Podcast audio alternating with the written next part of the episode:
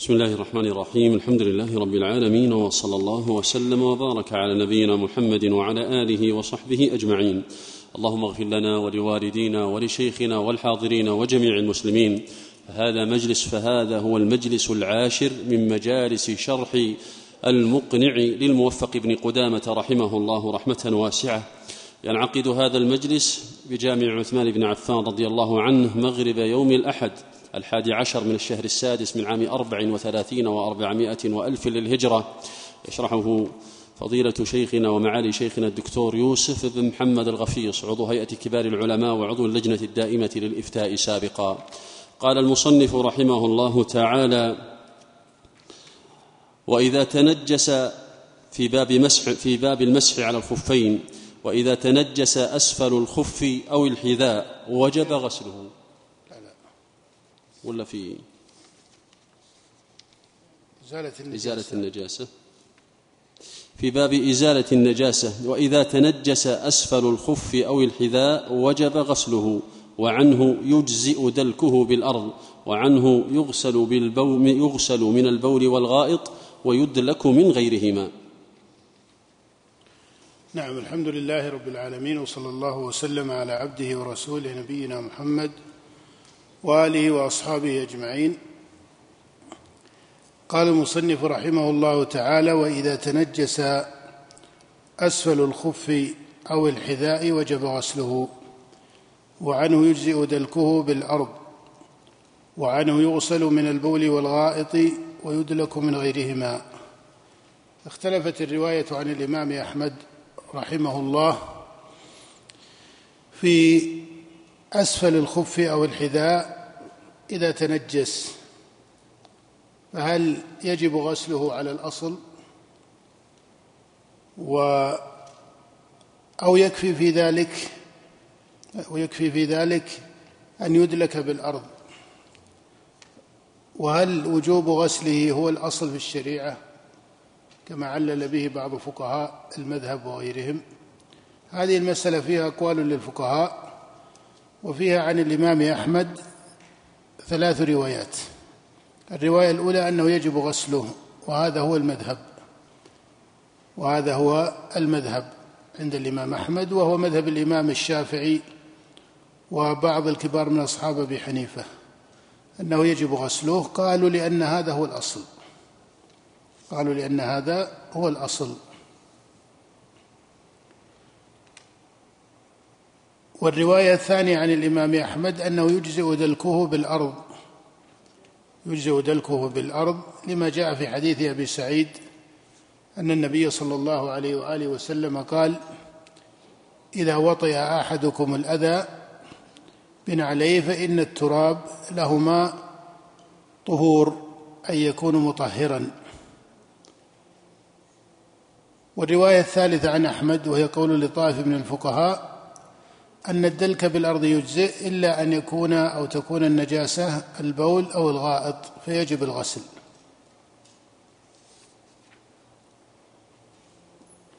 وهذه المسألة من حيث النظر الفقهي من حيث النظر الفقهي ومن حيث الأدلة الشرعية يقع فيها القول على اعتبار ما ورد من النصوص في هذا الباب فإنه ورد عن النبي صلى الله عليه وسلم من غير وجه أن ما يكون من التراب فإنه يكون طهورا. وهذا جاء في حديث أبي سعيد وغيره. وهذا كما ترى نص في المسألة. ولكن هذا النص أيضا يحمل على تراتيب الشريعة وأحكام الشريعة. فإن النجاسة إذا كانت مما لا يزول عادة بدلكه بالأرض مما لا يزول عادة بدلكه بالأرض لم يقع بذلك زوال النجاسة. ولهذا لا يصح أو لا يتجه بعبارة دق لا يتجه أن نقول الأصل هو وجوب الغسل. وقد سبق معنا أن المقصود في الشريعة هو زوال النجاسة سواء كان ذلك بالغسل أو حتى بغير فعل الآدمي.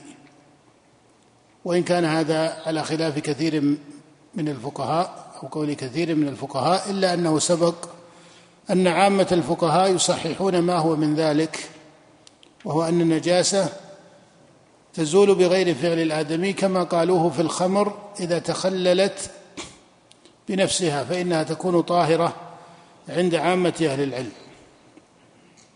فإذا كان كذلك قلنا الأصل هو وجوب إزالة النجاسة. ولا يتجه أن تقول الواج الأصل هو وجوب الغسل بالماء. وعليه فيكون حديث أبي سعيد ليس خروجا عن الأصل بل هو مصححا للأصل في أن مقصود الشريعة هو زوال النجاسة سواء كان بالماء أو بغيره. هذا الذي يظهر في المسألة. وأن حديث أبي سعيد لم يخرج مخرج التخفيف وإنما لأن النجاسة عادة تزول بذلك إذا كان هذا في النجاسة التي تجري العادة باعتراضها على النعل وطرف الثوب ونحوه.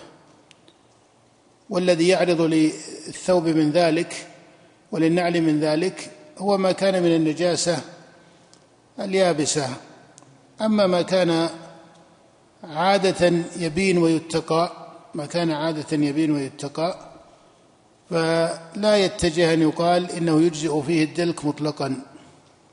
وعليه فالدلك إنما وضعه الشارع مصححا وطهورا لأن النجاسة عادة تزول النجاسة التي تعرض لطرف الثوب والنعل تزول عادة بمثل ذلك فحيث كان الأمر كذلك فإذا رأى قدرا بنعله أو بطرف ثوبه مسه شيء من النجاسة اليابسة فإن ما بعده يكون مطهرا له. ثم إن اسم الأذى في الشريعة عند التحقيق أوسع من اسم النجاسة. اسم الأذى أوسع من اسم النجاسة. ولكن إذا اعتبرنا الأصل السابق وهو أن المقصود هو زوالها فحيث كان الدلك والمرور بالطريق يطهره ما بعده كما في حديث أم سلمة وأن النساء يرخين ثيابهن فقال النبي صلى الله عليه وسلم يطهره ما بعده وهو الثوب الذي تحتجب به المرأة بعدما تلبس الثوب الذي تلبسه على قدر جسدها تلبس ثوبا آخر فضفاضا يسمى ثوبا ويسمى بغير ذلك ويكون ساترا لها ولصفة جسدها ويكون له ذيل تجره ويكون له ذيل تجره وهذا معروف عند العرب من جاهليتهم وبعد الإسلام. وما زال معروفا إلى عهد قريب عند العرب.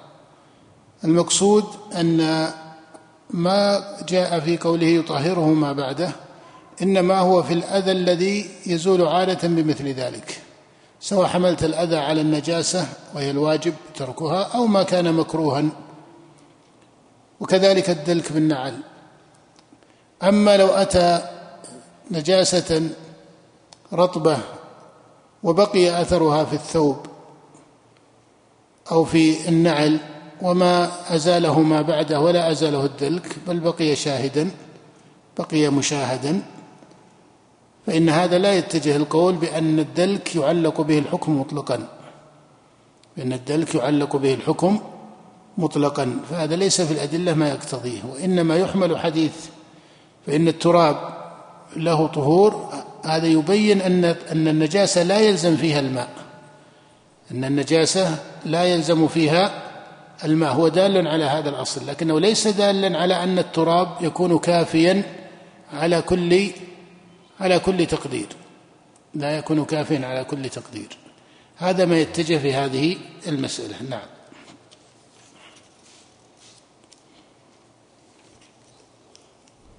نعم قال رحمه الله ولا يعفى عن يسير شيء من النجاسات إلا الدم. وما تولد منه من القيح والصديد وأثر الاستنجاء. ولا يعفى عن يسير شيء من النجاسات إلا الدم. ولهذا هذا الاستثناء يقوي ما سبق الإشارة إليه في المسألة السابقة. فإنك إذا قلت إن دلكه بالأرض يطهره مطلقا لزم من ذلك تصحيح أنه قد يعفى عن عن يسيره فإنه لا يلزم أن الدلك ضرورة يكون مطهرا مطلقا. ولهذا كان الصحيح من المذهب وجوب الغسل وهذا سبق مناقشته. قوله ولا ينفع عن يسير شيء من النجاسات إلا الدم فإن الدم نجس عند العامة من أهل العلم ويعفى عن يسيره. لما جاء عن الصحابة رضي الله تعالى عنهم في ذلك من الآثار وهذا الذي عليه أكثر الفقهاء نعم. وعنه في المدي والقيء وريق البغل والحمار وكذلك ما تولد منه على تعبير الفقهاء يقولون ما تولد منه مع أن هذا يحتاج إلى تحقيق من جهة كونه متولدا من الدم. قال من القيح والصديد فإنه كذلك يعفى عن يسيره. وهذا فرع عن كون القيح والصديد نجس وهذا هو الراجح وعليه الجمهور. الراجح الذي عليه الجمهور أنه كذلك في حكم الدم. وقال طائفة من الفقهاء إن القيح والصديد طاهر إنما هو من الأذى الذي يجتنب وهو طاهر والجمهور على خلاف ذلك لكن الخلاف في المسألة أقوى مما ذكر من خلاف في مسألة الدم فإن الدم عند العامة بل حكي الإجماع على نجسته بخلاف هذا فإن الخلاف فيه محفوظ عن القيح والصديد. وأثر الاستنجاء وأثر الاستنجاء أن يعفى عنه. وأثر الاستنجاء أنه يعفى عنه. نعم وهذا إشارة إلى أن أثر الاستنجاء لا يزال نجسا ولكنه يعفى عنه. نعم. وعنه في المدي والقيء ولهذا نص الإمام أحمد رحمه الله على أن القيح والصديد أسهل من الدم لأن الخلاف فيه محفوظ. نعم. وعنه في المدي والقيء وريق البغل والحمار وسباع البهائم والطير وعرقها وبول الخفاش والنبيذ والمني أنه كالدم. وعنه في المدي أنه يجزئ فيه النضح. وعنه في المدي المدي وهو ما يخرج ليس المني وليس البول وإنما هو يخرج عند بعض دواعي الجماع وهو معروف. قال وعنه في المدي أنه كالدم أي يعفى عن يسيره. أنه يعفى عن يسيره. وهذا فرع عن كون المذي نجس وهذا هو الصحيح. أن المذي نجس. ولكن هل يعفى عن يسيره أو لا يعفى عن يسيره؟ هذا فيه روايتان عن الإمام أحمد والأرجح أنه لا يعفى عن يسيره. لأن النبي صلى الله عليه وسلم أمر بالغسل منه كما في حديث علي. كنت رجلا مذاء فكنت أستحي أن أسأل النبي صلى الله عليه وسلم لمكان ابنته أي فاطمة فأمرت المقداد بن الأسود فسأله فقال يغسل ذكره ويتوضأ. فأمره النبي صلى الله عليه وسلم بغسل الذكر وهذا هو الأصل في اجتناب النجاسة. ولا يخفف في شيء من ذلك إلا حيث جاء فيه دليل. إلا حيث جاء فيه دليل. قال وعنه في المذي والقي. كذلك القي الجمهور على أنه نجس. واختار طائفة من الفقهاء أنه طاهر. ولكن القي يعفى عن يسيره. لأنه كما قال الإمام أحمد رحمه الله قال إنه لا يتقى. يعني القي قال إن القي لا يتقى فيعفى عن يسير القي وريق البغل والحمار وسباع البهائم والطير. البغل وهو أشد حالا من الحمار فيه قولان في مذهب الإمام أحمد وغيره وهل يعفى عن ريقه أو لا يعفى؟ وكذلك الحمار والراجح أن الحمار يعفى عن يسيره لأنه لا يتقى ولأنه مما يبتلى به عادة. ولهذا قال الإمام أحمد رحمه الله هو من يسلم من ذلك. أي من ريق الحمار لمن كان يركبه أو هو دابته. قال وسباع البهائم والطير. وهذه لم يرد فيها تخفيف. هذه لم يرد فيها تخفيف. إلا أن بعض أهل العلم أخذ ذلك مما جاء في قول النبي صلى الله عليه وسلم لما سئل عن البئر وما ينوبه من السباع. قال إذا بلغ الماء قلتين لم يحمل الخبث فدل على أن سؤرها يكون نجسا. دل على أن سؤرها يكون نجسا. وأخذ بعضهم من قوله في الرواية الأخرى أو في الحديث الآخر لنا لها ما شربت بأفواهها ولنا ما غبر أي بقي طهور. لكن هذا حديث لا يثبت. بهذا الوجه لا يثبت إنما المحفوظ وهو أقوى منه حديث القلتين على ما تكلم فيه لكن الراجح أنه ثابت واحتج به أحمد وغيره من أئمة الرواية. وعليه فيكون سباع البهائم والطير يجتنب ريقها ويجتنب عرقها. وكذلك بول الخفاش فإنه نجس. قال والنبيذ ففيه أيضا روايتان عن الإمام أحمد أنه لا يخفف في يسيره والرواية الثانية أنه يخفف في يسيره. وإذا كان النبيذ هو المسكر وهو المقصود هنا فإنه إذا كان مسكرا أما إذا لم يكن مسكرا فإنه طاهر لأنه يشرب.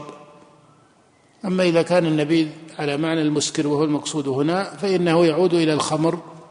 والخمر نجسة عند الجمهور كما هو مذهب الأئمة الأربعة. قال وعنه في المذي أنه يجزئ فيه النضح أي لا يجب غسله. أنه يجزئ فيه النضح لا يجب غسله والأظهر وجوب غسله. والأظهر وجوب غسله لحديث علي في الصحيح قال يغسل ذكره ويتوضأ. نعم. قال ولا ينجس الآدمي بالموت ولا وما لا نفس له سائلة كالذباب وغيره. قال ولا ينجس الآدمي بالموت لأن النبي صلى الله عليه وسلم جاء عنه إن المؤمن كما في الصحيح لا ينجس. فالآدمي لا ينجس بالموت. وهذا هو الذي عليه أكثر الفقهاء. هذا الذي عليه أكثر الفقهاء أن الآدمي لا ينجس بالموت. وما جاء في الحديث وهو حديث متفق على صحته هو مبين في المسألة وكذلك قول المصنف وما لا نفس له سائلة النفس هي الدم. وهذا تعبير النفس معروفة عند العرب أنها الدم. وهذا التعبير المركب ما لا نفس له سائلة. قيل إن إبراهيم النخعي من فقهاء الكوفة هو أول من عبر به. كالذباب وغيره فإنه لا ينجس بالموت ولهذا أمر النبي صلى الله عليه وسلم كما ثبت عنه إذا وقع الذباب في شراب أحدكم فليغمسه فإن في أحد جناحيه داء وفي الآخر دواء. فدل ذلك على أنه لا ينجس بالموت وإلا كان منجسا الإناء وإلا كان منجسا الإناء وما فيه. نعم. وبول ما يؤكل لحمه وروثه ومنيه طاهر. نعم. وعنه أنه نجس. نعم هذا فيه روايتان عن أحمد. هما قولان للفقهاء وهو ما يتعلق ببول ما يؤكل لحمه. ببول ما يؤكل لحمه وروثه ومنيه. والراجح أن ذلك كله طاهر. كبهيمة الأنعام فإن بول الإبل. ولهذا الدليل على كونه طاهرا أن النبي صلى الله عليه وسلم في حديث العرنيين في الصحيح أمرهم أن يخرجوا في إبل الصدقة فيشربوا من أبوالها وألبانها. لما أتوا المدينة واجتووا المدينة ومرضوا فأمرهم النبي صلى الله عليه وسلم أن يخرجوا في الإبل ويشربوا من أبوالها وألبانها. فدل على أن بولها أن بولها إيش؟ دل على أنه طاهر. وكذلك ما جاء في حديث جابر بن سمرة والبراء بن عازب لما سئل عن الصلاة في مرابض الغنم قال نعم فدل على أن روثها يكون طاهرا وكذلك بولها فإن مرابضها لا تنفك عن من ذلك عاده. بل يكاد يستحيل عاده أن تنفك عن ذلك. والصلاة في مرابض الغنم هو قول عامة أهل العلم خلافا للإمام الشافعي. إن الشافعي منعه قال لأن روثها نجس فلا يصح الصلاة في مرابضها.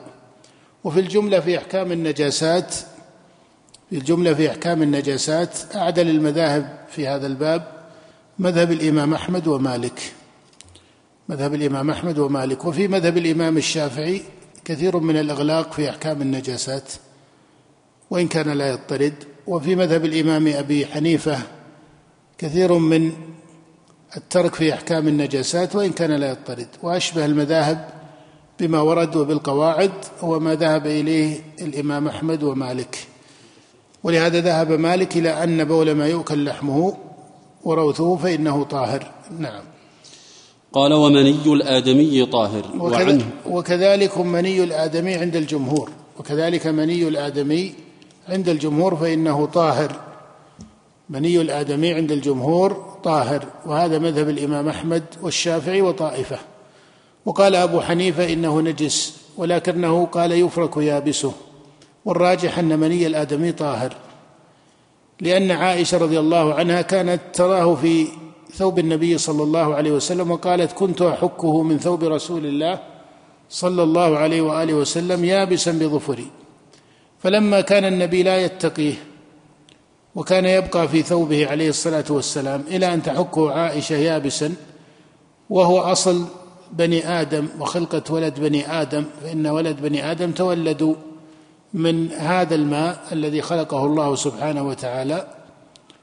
وما في ذلك من القرائن الشرعية فضلا عن النصوص الآنفة أو المشار إلى بعضها يدل على أن المني طاهر. وأما كونه يجب منه الغسل فلا يدل على كونه نجسا فإن الشارع يعلق الأحكام بغير سبب وبغير مناط فهذا حكم عبادي هذا حكم عبادي. كما ترى أن الشارع إذا أحدث بخروج الريح مثلا وجب عليه الوضوء وهو إذا توضأ بالإجماع لا يغسل محل الريح أليس كذلك؟ وإنما يغسل أعضاء الوضوء. نعم. فالشاهد أن مني الآدمي طاهر وهذا بين في الرجحان. نعم. ومني الآدمي طاهر وعنه أنه نجس ويجزئ فرك يابسه. نعم. والراجح أنه طاهر وإنما كان يفرك يابسه من فعل عائشة إنما هو من باب الكرامة ليس لكونه نجسا. نعم. وفي رطوبة فرج المرأة لكن مما ينبه إليه في أمر المني إلى أن المني قد يختلط في حال بعض الناس بماذا؟ بالمذي. فيكون ما أصاب الثوب وما أصاب اللباس في حقيقته مذي أو مذي ومني. فإذا خالطه المذي صار له حكم المذي. أي صار الثوب يعتبر بما أصابه من المذي الذي يجب غسله. وإن كانت الرواية الأخرى عن أحمد أنه يكفي فيه النضح. لكن المذي نجس. نعم. وفي رطوبة فرج المرأة روايتان. نعم وفي رطوبة فرج المرأة روايتان قويتان وهما من أقوى الروايات عن الإمام أحمد واختلف فيهما الأصحاب اختلافا قويا والله أعلم بالراجح في هذه المسألة. نعم. وسباع البهائم والطير والبغل والحمار والحمار الأهلي نجسة وعنه أنها طاهرة. سباع البهائم والطير والبغل والحمار الأهلي نجسة.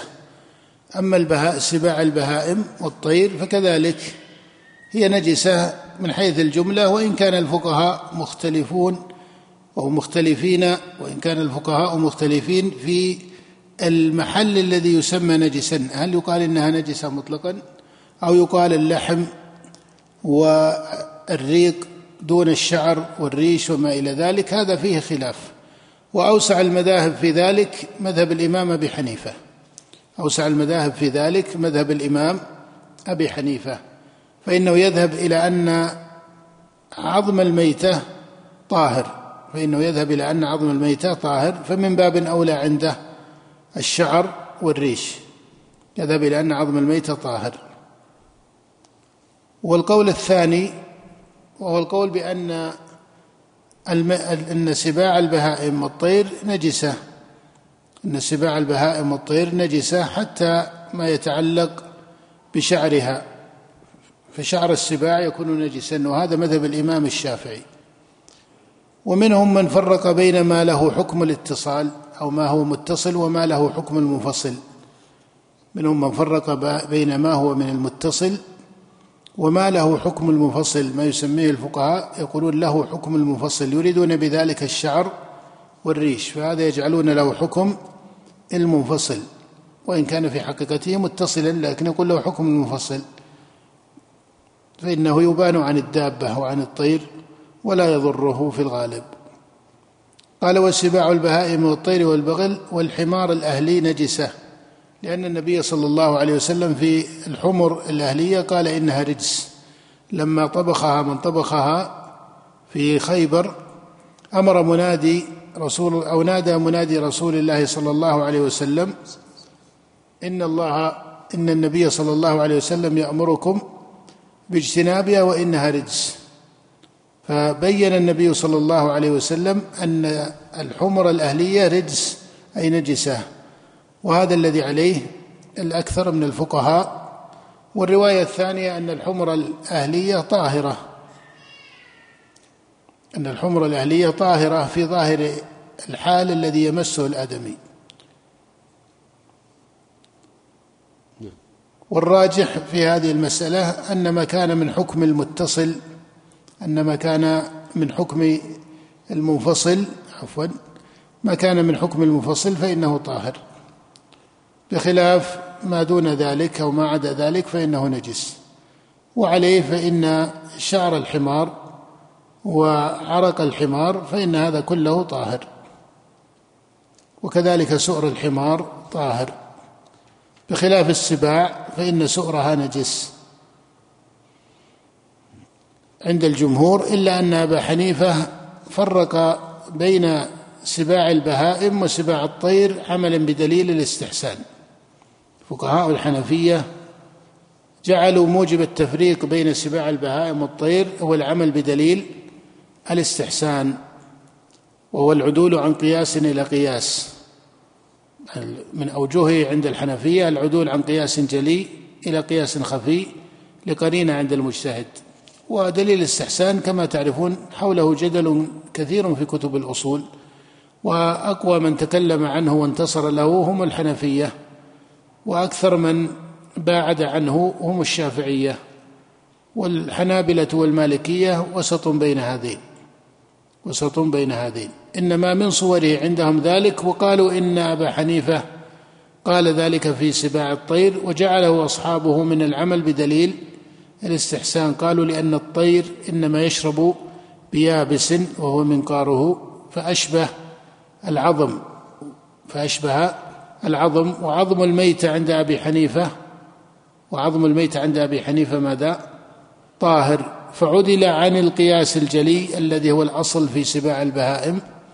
إلى قياس خفي وهو أن هذا الطائر يشرب بيابس فجعلوا هذا من مثال الاستحسان عند الحنفية ومن أوجه الاستحسان عند الحنفية. نعم.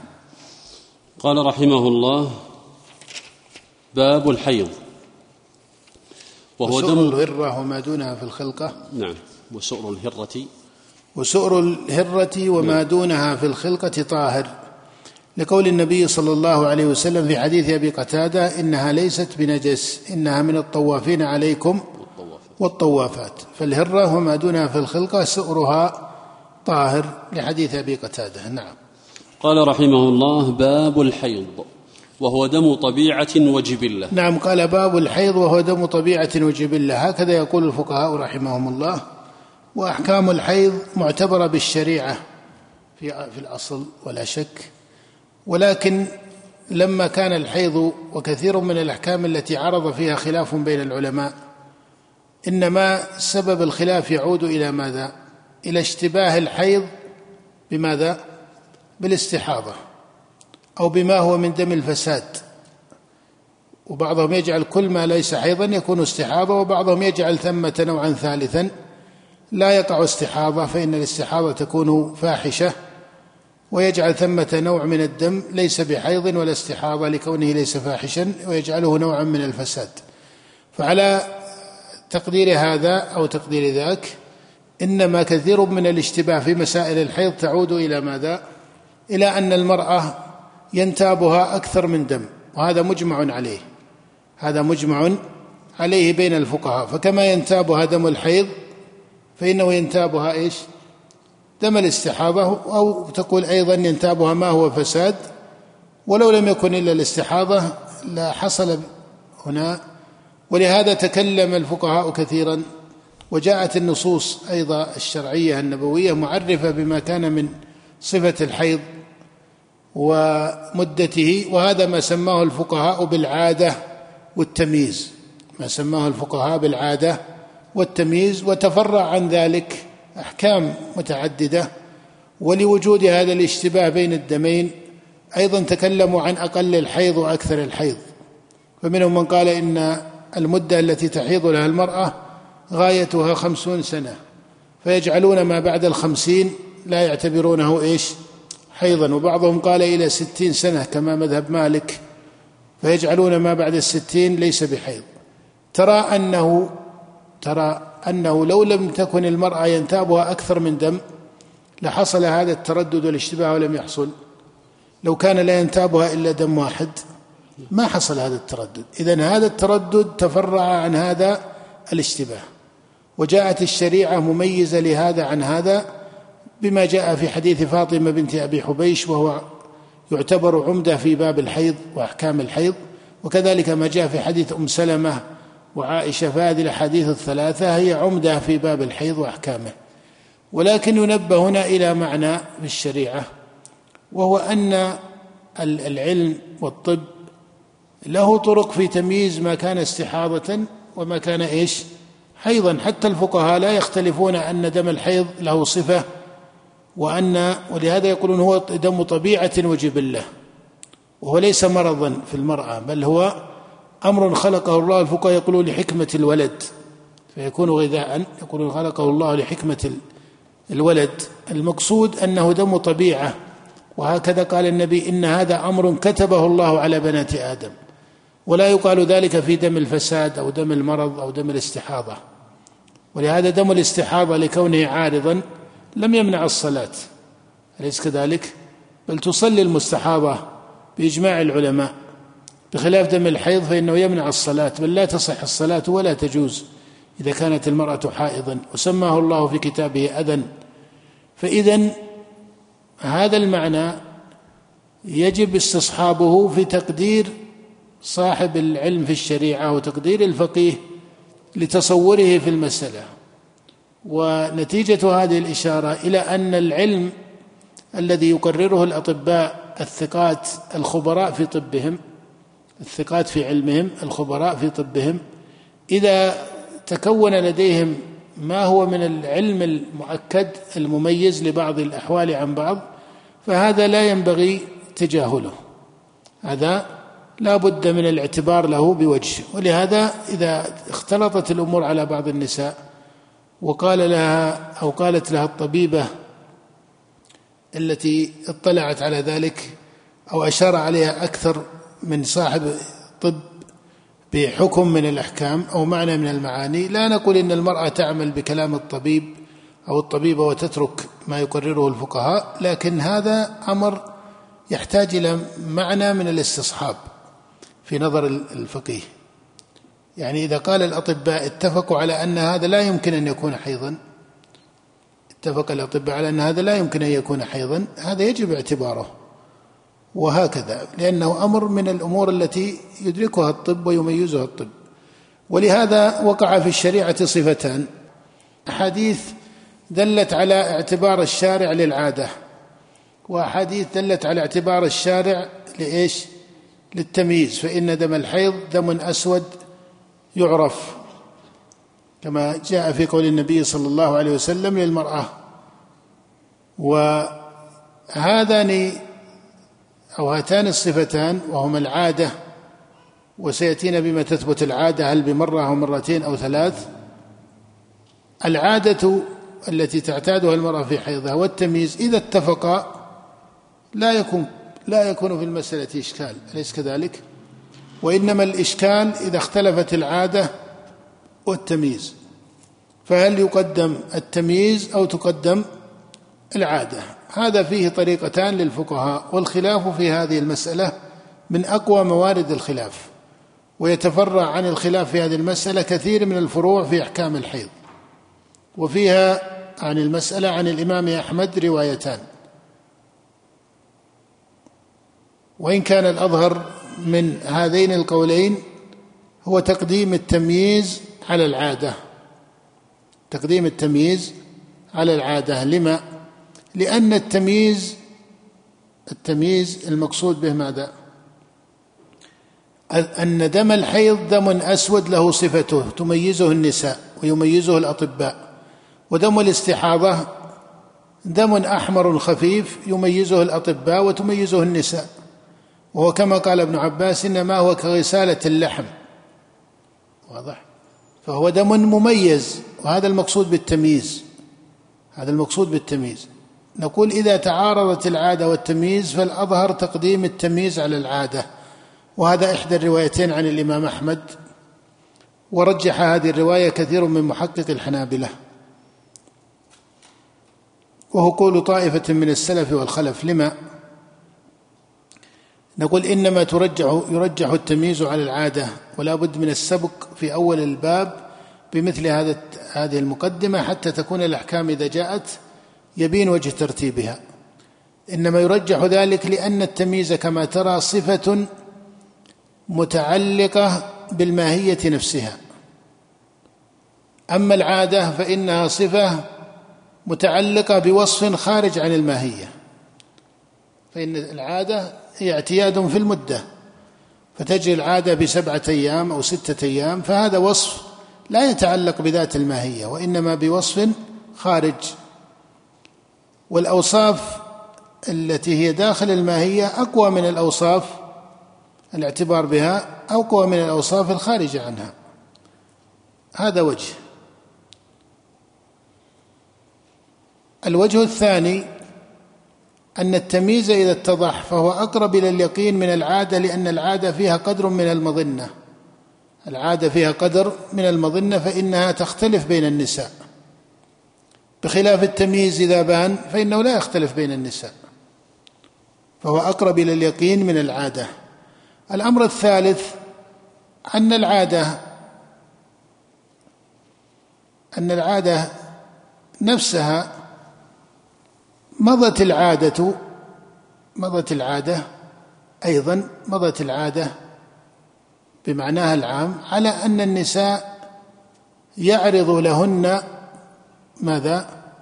اختلاط في العادة واضطراب في العادة. وهذا معروف عند الأطباء الآن ولا سيما مع تحول أو مع الجوانب النفسية وال بعض الأعراض المرضية التي تكون لدى النساء أو المشاكل فهذا يؤثر على طبيعة حيض المرأة فيصير في عادتها شيء من الاضطراب. فإذا كانت العادة لا تستقر تمام الاستقرار بخلاف التمييز بان هنا أن الاعتبار بالتمييز أقرب من الاعتبار بالعادة وأن العادة إنما اعتبرت في الشريعة حيث لا يوجد التمييز وإلا إذا وجد التمييز فإنه أبلغ من العادة. نعم. قال رحمه الله ويمنع عشرة أشياء عشرة أشياء. يمنع الحيض عشرة أشياء. نعم. فعل الصلاة ووجوبها. يمنع فعل الصلاة ووجوبها أي لا يجوز أن تصلي ولا تجب عليها الصلاة. لما روت معاذ قالت سألت عائشة ما بال الحائض تقضي الصوم ولا تقضي الصلاة؟ فقالت حرورية أنت كان يصيبنا ذلك فنؤمر بقضاء الصوم ولا نؤمر بقضاء الصلاة. نعم والحديث متفق عليه. وفعل الصيام. وكذلك فإنها لا تصوم المرأة ولا يجوز لها الصيام. وقراءة القرآن. وقراءة القرآن ومس المصحف. على قولين وسبق أن الحائض لا تمنع من قراءة القرآن. ومس المصحف لحديث عمرو بن حزم لا يمس القرآن إلا طاهر. نعم. واللبث في المسجد. واللبث في المسجد لأن النبي صلى الله عليه وسلم نهى المرأة أن تدخل المسجد الحرام. نعم. والطواف. والطواف لقول النبي صلى الله عليه وسلم افعلي ما يفعل الحاج غير أن لا تطوفي بالبيت حتى تطهري. وقوله في صفية أحابسة ناهي نعم. والوطأ في الفرج. والوطأ في الفرج. فإن الحائض يحرم وطئها في الفرج إجماعا. ويسألونك عن المحيض قل هو أذى. فاعتزلوا النساء في المحيض ولا تقربوهن حتى يطهرن. نعم. وسنة الطلاق. فلا فليس من السنة أن تطلق المرأة وهي حائض وإن كان الجمهور على أنه يقع. ومنهم من يقول يكره ومنهم من يقول يحرم. لكن الأئمة الأربعة على وقوعه. نعم. والاعتداد بالأشهر. والاعتداد بالأشهر. والمطلقات يتربصن بأنفسهن ثلاثة قروء. هذا إذا كانت المرأة لها حيض. فإن لم يكن لها حيض فإنها تعتد بالأشهر. نعم. ويوجب الغسل والبلوغ والاعتداد به. يوجب الغسل فالحائض يجب عليها أن تغتسل إجماعا وبالنص. وكذلك البلوغ فإذا حاضت المرأة فإنها بالغ. نعم لا يقبل الله صلاة الحائض إلا بخمار أي إذا حاضت المرأة أي بلغت. نعم. نعم والاعتداد به. والاعتداد به. ويوجب الغسل والبلوغ والاعتداد به أن يكونوا في الاعتبار بالعدة. نعم. والنفاس مثله إلا في الاعتداد. والنفاس مثله إلا في الاعتداد فإن النفاس لا يعتبر في العدة. نعم. وإذا انقطع الدم أبيح فعل الصيام والطلاق ولم يبح غيرهما حتى تغتسل. ولم يبح غيرهما حتى تغتسل. فلا تصلي حتى تغتسل لكنها تصوم.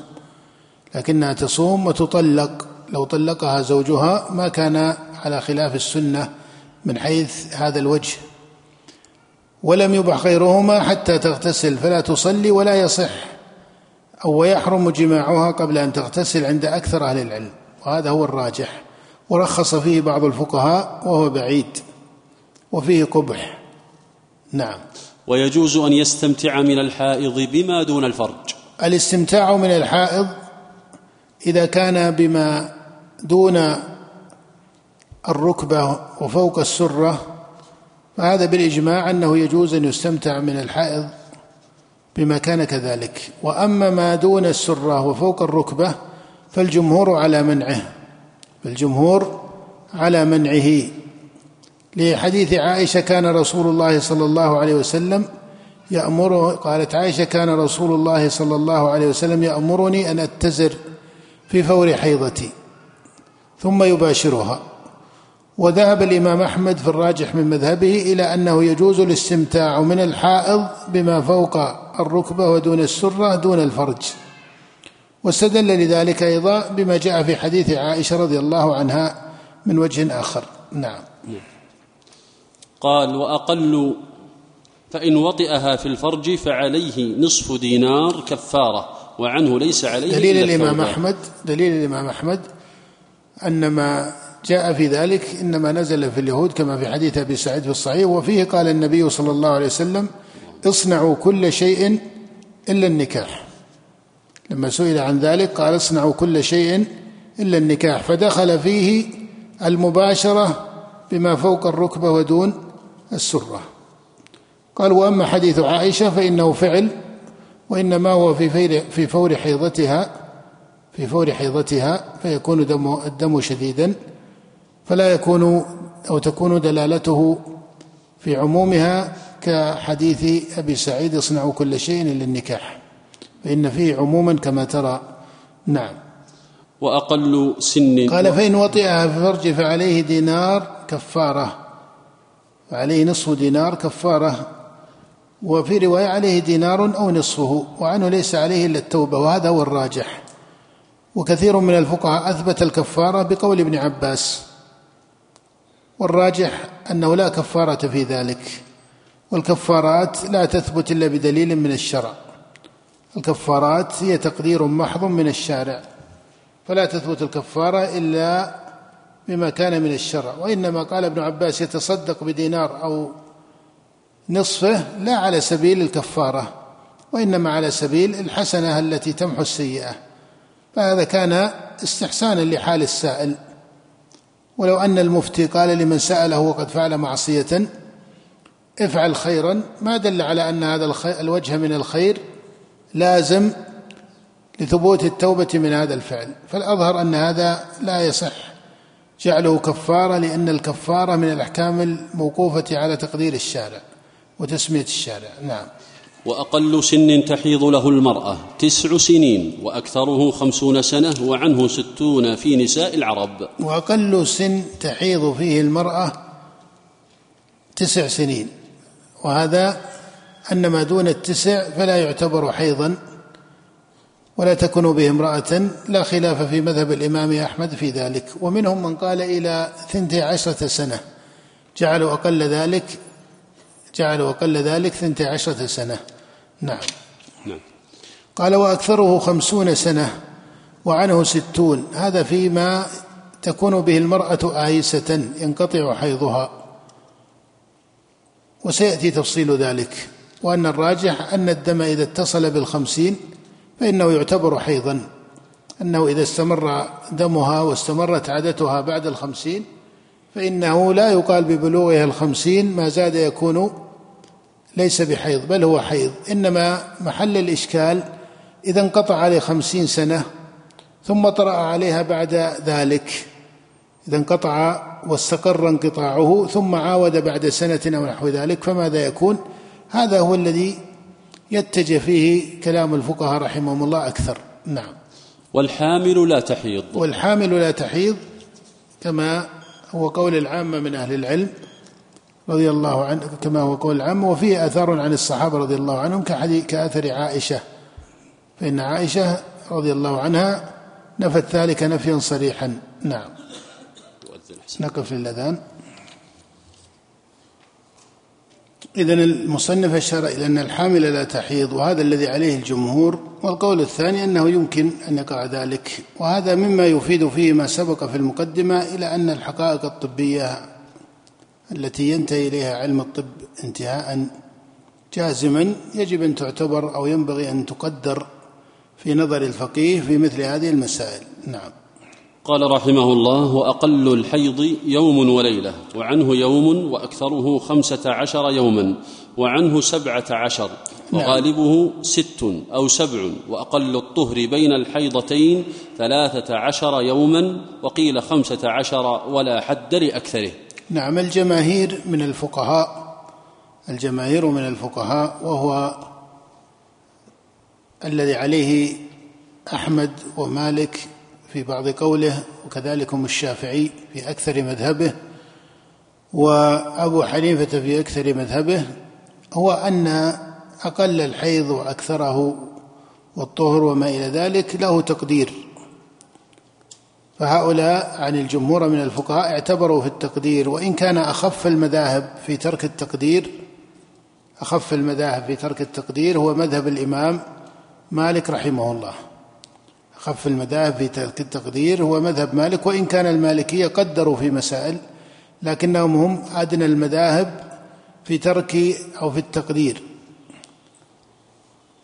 وذهب طائفة من أهل العلم وهو الذي اختاره ابن تيمية رحمه الله إلى أن جمهور هذه المسائل لا تقدر فلا يقدر أقل الحيض بشيء ولا يقدر أكثره بشيء. والجمهور الذين ذهبوا إلى التقدير المشهور من مذهب الإمام أحمد أن أقل الحيض يوم ليلة. هذا هو المشهور من المذهب وأكثره خمسة عشر يوما. وعليه إذا قلت إن أكثره خمسة عشر يوما فما زاد عن خمسة عشر يوما يكون عندهم استحاضة. ومنهم من قال سبعة عشر يوما فعليه ما زاد يكون استحاضة. هذا هو نتيجة هذا التحديد.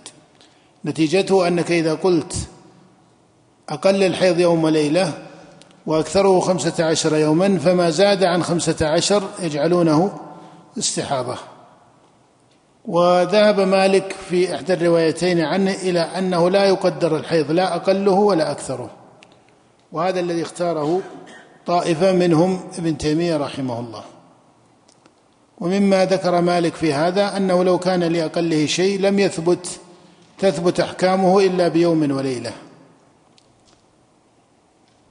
وهذا وجه من الاستدلال أنه يقول لو كان لا يكون حيضا إلا بيوم وليلة ما ما ثبتت الأحكام في ترك الصلاة إلا بمضي يوم وليلة لأن ما قبل ذلك يكون مشكوكا فيه. لأنه إذا كان أقله يوم وليله معناه أنه لا يستقر حيضا ولا يثبت كونه حيضا بتمييزه وإنما يثبت كونه حيضا بمضي يوم بمضي يوم وليلة مع التمييز مثلا أو مع العادة. فلو أنه انقطع وهو مميز عن يوم وليلة على قول من يجعل أقله يوما وليلة لا يجعلونه حيضا. أليس كذلك؟ فمالك يقول فلو كان كذلك لما ثبتت أحكامه إلا بمضي يوم وليلة وهذا خلاف الإجماع. هذا خلاف الإجماع. فإنه حتى من يقول بيوم وليلة يقولون إنه تبتدئ أحكامه من من خروجه فإذا خرج دم الحيض ابتدأت أحكامه من جهة ترك الصلاة والصيام إلى آخره. فهذا وجه من الاحتجاج وليس من القول. نعم. نعم. قال رحمه الله فصل. قال وغالبه ست أو سبع كما جاء في حديث فاطمة بنت أبي حبيش وحديث أم سلمة وهو كذلك. وأقل الحيض أقل الطهر بين الحيضتين ثلاثة عشر يوما. نعم. قال رحمه الله فصل والمبتدأة تجلس يوما وليلة ثم تغتسل على قوله كان نعم. متوقعا أن ننتهي من أحكام الحيض لكن لم يسع الوقت لذلك. نقف على قول المصنف رحمه الله والمبتدأة تجلس يوما وليلة ثم تغتسل وتصلي وبالله التوفيق. نعم. السائل يقول هل تجوز عمرتين في سفرة واحدة؟ وإذا كانت تجوز فما المدة بين العمرتين؟ العمرتان في سفرة واحدة جائزة. العمرتان في سفرة واحدة جائزة. ولهذا المقيم بمكة وليس مسافرا ويعتمر. فتجوز في سفرة واحدة. والصحيح أن أهل مكة يعتمرون. ليس أن أهل مكة كما حمل قول ابن عباس على أن له ليس لهم عمرة إنما لهم الطواف. أهل مكة مخاطبون بشعيرة العمرة كغيرهم. مخاطبون بشعيرة العمرة كغيرهم. لكن إذا كان ليس مكيا فقيا فهل يعتمر في سفرة واحدة عمرتين؟ لا بأس بذلك. لكن هذا ليس هو الذي ورد عن السلف. هذا ليس من الأولى الذي ورد عن السلف. لكن لو أنه فعله لو أنه فعل ذلك لا بأس به. ولا يقال إنه بدعة. وإن كان لم يثبت به سنة وما مضت به السنن عن النبي صلى الله عليه وسلم أنه اعتمر في سفره الواحد مرة واحدة وهكذا الذي ورد عن الصحابة. لكن لو أن مسلما من المسلمين قال إنه لا يبلغ مكة إلا مرة في عمره وبعدما بقي مدة على ولا سيما على طريقة من يجعل ذلك سفرا إذا طال عن أربعة أيام ثم أراد أن يعتمر مرة أخرى بعد مضي عشرة أيام وعشرين يوما ويجعلونه مسافرا. حتى يصدق عليه السؤال هذا لا أحد يستطيع أن يقول إنه بدعة وإن كان لم يثبت فيه سنة. لكن تقدير مثل هذه الأحوال وكذلكم إذا أتى بعمرتين العمرة الأولى له وعمرة أخرى ليست له. فهذا اعتمر مرتين ولكن الثانية نيابة. الثانية بالنيابة كما لو اعتمر عن ميت وجعل ثوابها له جاز ذلك وإن كان مثل هذا الفعل ليس من السنن المندوب إليها ابتداء. لكنه سائغ وليس من البدع كما قد يقول البعض أحيانا. مثل هذه الأفعال مما أذنت الشريعة به مما أذنت الشريعة به. وفي الشريعة أعمال لا تكون من ما ندب إليه ولكنه مما أقر وهو عبادة. فإذا فعله أخذ ثواب العبادة وإن كان الابتداء والقصد ليس فيه ثواب مختص لكن فيه ثواب العبادة. كما لو أنه قصد إلى صيام يوم الاثنين أو إلى صيام عاشوراء قيل له أجر العبادة وله أجر القصد إليها لأن هذا اليوم مقصود في الشريعة. أليس كذلك؟ ولكنه لو صام يوم الثلاثاء فله أجر العبادة. لكنك لا تقول إن القصد إلى يوم الثلاثاء له أجر يخصه لأن هذا القصد ما شرع. وكذلك في الصلاة كمن صلى من الليل أكثر مما جاء عن النبي فإن عائشة رضي الله عنها وميمونة ما ذكروا إلا إحدى عشرة أو ثلاث عشرة ركعة. أليس كذلك؟ وقالت ما كان يزيد في رمضان تقول عائشة ولا في غيره على إحدى عشرة ركعة. فمن زاد على ذلك إلى قدر من العدد كإحدى وعشرين أو ست وثلاثين ثم أتى بالوتر أو نحو ذلك مما جاء عن أهل مكة في زمن السلف الأول أو عن أهل المدينة النبوية زمن السلف الأول فإنك تعلم أن هذا العدد إحدى وعشرين أو ستة وثلاثين ليس مقصودا في الشريعة. أليس كذلك؟ ليس عددا مقصودا في الشريعة كبقية الأعداد المقصودة في الصلاة. كالصلاة من صلى في يوم وليلة ثنتي عشرة ركعة بنى الله له بيتا في الجنة كما في حديث أم حبيبة. فهذا عدد مقصود في الشريعة. فالقصد إليه مشروع والعبادة مشروعة. لكن من صلى إحدى وعشرين هذا العدد بهذا الرقم ليس مقصودا في الشريعة. لكنه هل تقول إنه بدعة؟ لا ليس بدعة ولا يصح أن يقال هذا بدعة. ولو لم ينقل عن النبي أنه فعله لأنه ليس من شرط السنة. من يقول إنه بدعة لأن النبي لم يفعل هذا غريب. لأنه ليس من شرط السنة أن تثبت بإيش؟ بالفعل النبي. بفعل النبي. فإنه من المستقر بالإجماع أن السنة هي قول النبي وفعله بل وكذلك إقراره وإن كانوا يقيدون في الإقرار بعض الأوصاف. لكن بالإجماع أن القول تثبت به الأحكام ولا تثبت. تثبت بل, بل القول في الأصول كما تعرف أبلغ من الفعل. الفعل. ولهذا اختلفوا في كثير من مسائل فعل النبي صلى الله عليه وسلم. هل هي من باب الخصوص وهل تفيد الفعل يفيد الوجوب إلى آخره. فالقول بلا خلاف بين الفقهاء والأصوليين بلا خلاف أن القول أبلغ. فإذا كان هذا بديهيا في علم الأصول والقواعد والفقه بل ويكاد يكون معلوما لدى الخاصة والعامة من المسلمين فنقول لم يثبت عن النبي أنه فعل هذا ولكن دل عليه قوله. دل عليه إيش؟ قوله. وقوله كما تعرف له نظام يفهم من جهة دلالات كلام العرب. لما جاءه رجل وسأله عن صلاة الليل كما في حديث ابن عمر المتفق على صحته فسأل النبي عن صلاة الليل قال صلاة الليل مثنى مثنى. فإذا خشي أحدكم الصبح صلى ركعة واحدة توتر له ما قد صلى. فقال له مثنى مثنى. وجعل الغاية العدد أو الزمان. جعل الغاية إيش؟ الزمان. قال فإذا ما قال فإذا بلغ عشرا أو بلغ عشرين. قال فإذا خشي أحدكم الصبح مع أن الرجل يصلي من الليل ما كتب الله له.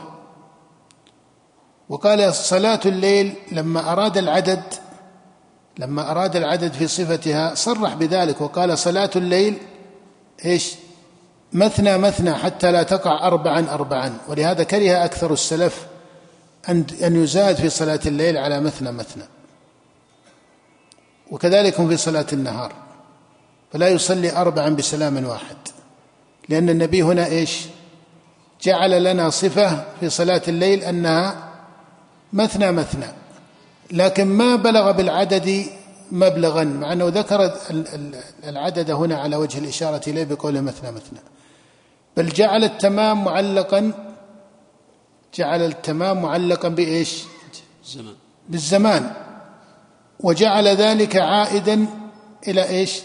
اختلاف أحوال المكلفين وما هم عليه من الإقبال في الخير.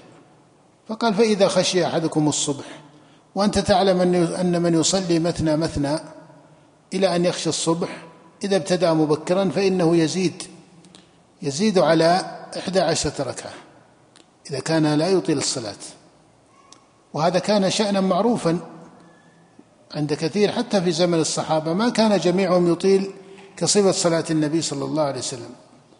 ولهذا اختلف الفقهاء رحمهم الله في الف... أيهما أفضل طول القيام أو ماذا؟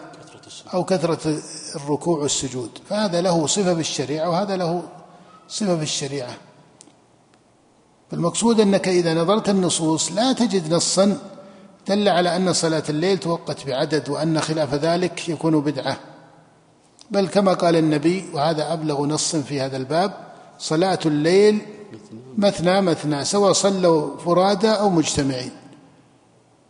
ومن قصد إلى الوقوف على صفة صلاة النبي على إحدى عشرة ركعة فإنه يقف على ذلك ويكون هذا القصد قصدا مشروعا فاضلا ولكن تحقيقه أن يقف على صفة صلاة النبي من حيث طول القيام أيضا.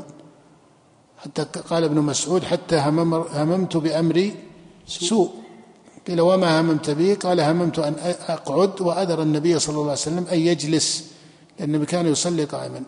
ومما يدل على عدم لزوم ذلك أن عائشة نفسها أن عائشة نفسها لأنه أحيانا خاصة مقبل رمضان الله يحسن وإياكم خير. يأتي بعض الوعاظ أحيانا وبعض المبتدئين في طلب العلم فيوهمون الناس فيترك كثير من العامة بعض الخير يقول له السنة أنك تصلي 11 ركعة. ثم إذا كان إمامه يصلي التراويح 11 ركعة ويصلي الزيام بعد ذلك بعضهم قد يترك الزيام يقول لا نبي السنة. هذا توهيم للعامة بغير فقه. مثل إذا أقبلت عشر ذي الحجة قالوا لهم ما يشرع الصيام. لأن عائشة قالت ما رأيت النبي صائما في العشر قط. طيب هب أن ما قالته عائشة رضي الله عنها ثابت في نفس الأمر وإنما نقول ما قالته عائشة ثابت في نفس الأمر لأن عائشة رضي الله عنها ما نقلت لنا هنا نصا من قول النبي وإلا لانتهى الأمر. وإنما نقلت وإنما نقلت روت حالا. وقد نبه علماء الأصول على أن الصحابي إذا روى حالا فالأصل اعتباره ما لم يرد في نقل بعض الصحابة ما يقطع هذه الحال أو يستثني فيها. فليس هذا يقال هذا حديث عائشة. نعم هو حديث عائشة من حيث التسمية العامة. لكنك ترى أنها تذكر حالا.